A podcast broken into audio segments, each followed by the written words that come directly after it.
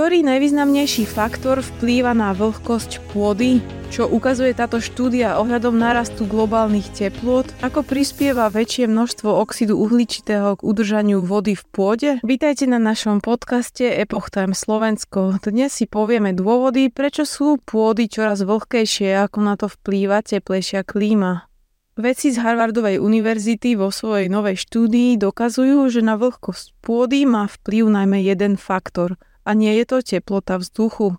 Vlhkosť pôdy môže mať vplyv na to, ako rýchlo sa rozšíri lesný požiar, ako rýchlo sa kopec zosunie a čo je zrejme najdôležitejšie, aká úrodná je poľnohospodárska pôda. Vysvetlíme si teraz, ktorý najvýznamnejší faktor vplýva na vlhkosť pôdy. V súvislosti so zmenou klímy a zvyšujúcimi sa teplotami sa niektorí výskumníci obávajú, že pôda bude vysychať, ale zdá sa, že opak je pravdou. V rokoch 2011 až 2020 sa vlhkosť pôdy v lete, najteplejšom ročnom období, zvýšila a to na 57% územia USA. Ako je to možné? Túto otázku skúmali vedci z Harvardovej univerzity v rámci svojej najnovšej štúdie. Výsledok? Na vlhkosť pôdy nemá vplyv teplota, ale zrážky. Zistenie, že viac dažďa vedie k vlhkejšej pôde, v skutočnosti nie je veľkým prekvapením. Štúdia zároveň spochybnila dlhodobý predpoklad, že narast globálnych teplot vedie k suchej pôde. Ďalej si povieme, ako prispieva väčšie množstvo oxidu uhličitého k udržaniu vody v pôde.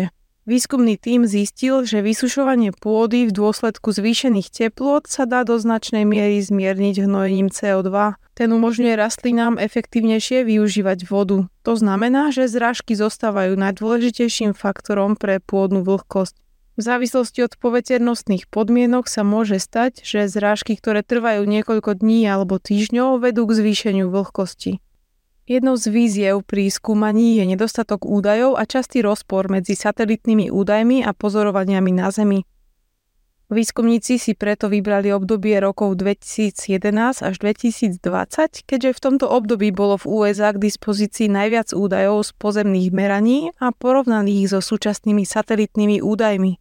Nemáme veľmi presné merania dlhodobej vlhkosti pôdy, ale vplyv vysokých teplôt na poľnohospodárske výnosy súvisí do veľkej miery s dostupnosťou vody. Vysvetľuje Lukas Vargas Zepetelo, prvý autor štúdie, rastliny sú vo všeobecnosti menej citlivé na teplotu, keď majú dostatok vody, ale keď je sucho, môže to byť pre nich nebezpečné.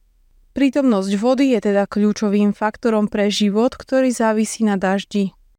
Naše výsledky naznačujú, že znížená pôdna vlhkosť je všetko len nepredvydateľným faktorom vzhľadom na neistý vývoj zrážok, hovorí Hybers. Vzhľadom na neistotu v medziročnej premenlivosti zrážok a v predpovedaní dlhodobých zrážok je prakticky nemožné predpovedať pôdnu vlhkosť v nasledujúcich desaťročiach.